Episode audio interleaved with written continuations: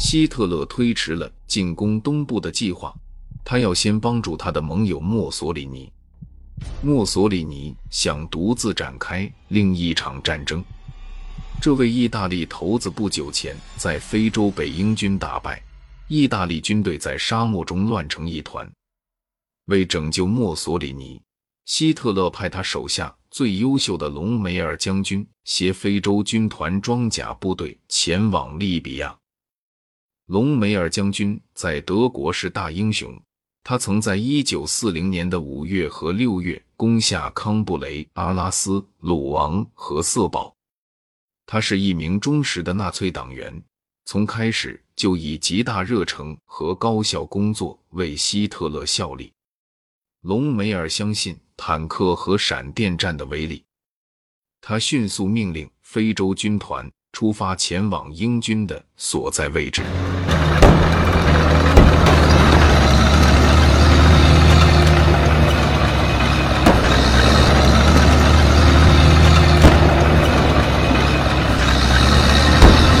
这个时候的隆美尔已经很出名了，英军内部到处都在传阅他的照片，认为他是一名危险人物。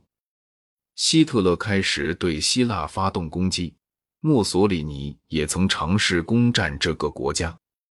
在闪电攻击巴尔干半岛并占领南斯拉夫之后，希特勒命令伞兵空降克里特。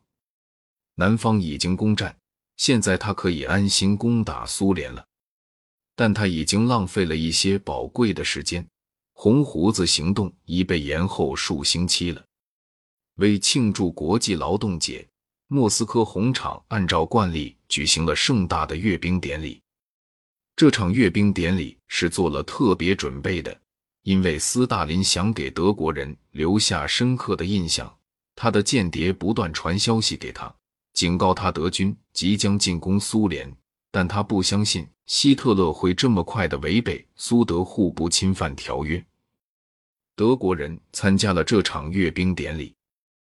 斯大林的国防部长兼人民委员铁木辛哥元帅表面上仍恭敬地向他们行礼。希特勒随时可以进攻，但他不愿腹背受敌，想先跟英国谈和。英国广播公司突然发布了一个惊人的消息。有人在苏格兰格拉斯哥附近发现了一架型号为梅塞施密特一一零的德机残骸，飞行员已跳伞逃出。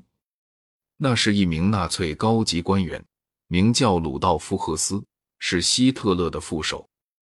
他说他是奉命来弹劾的。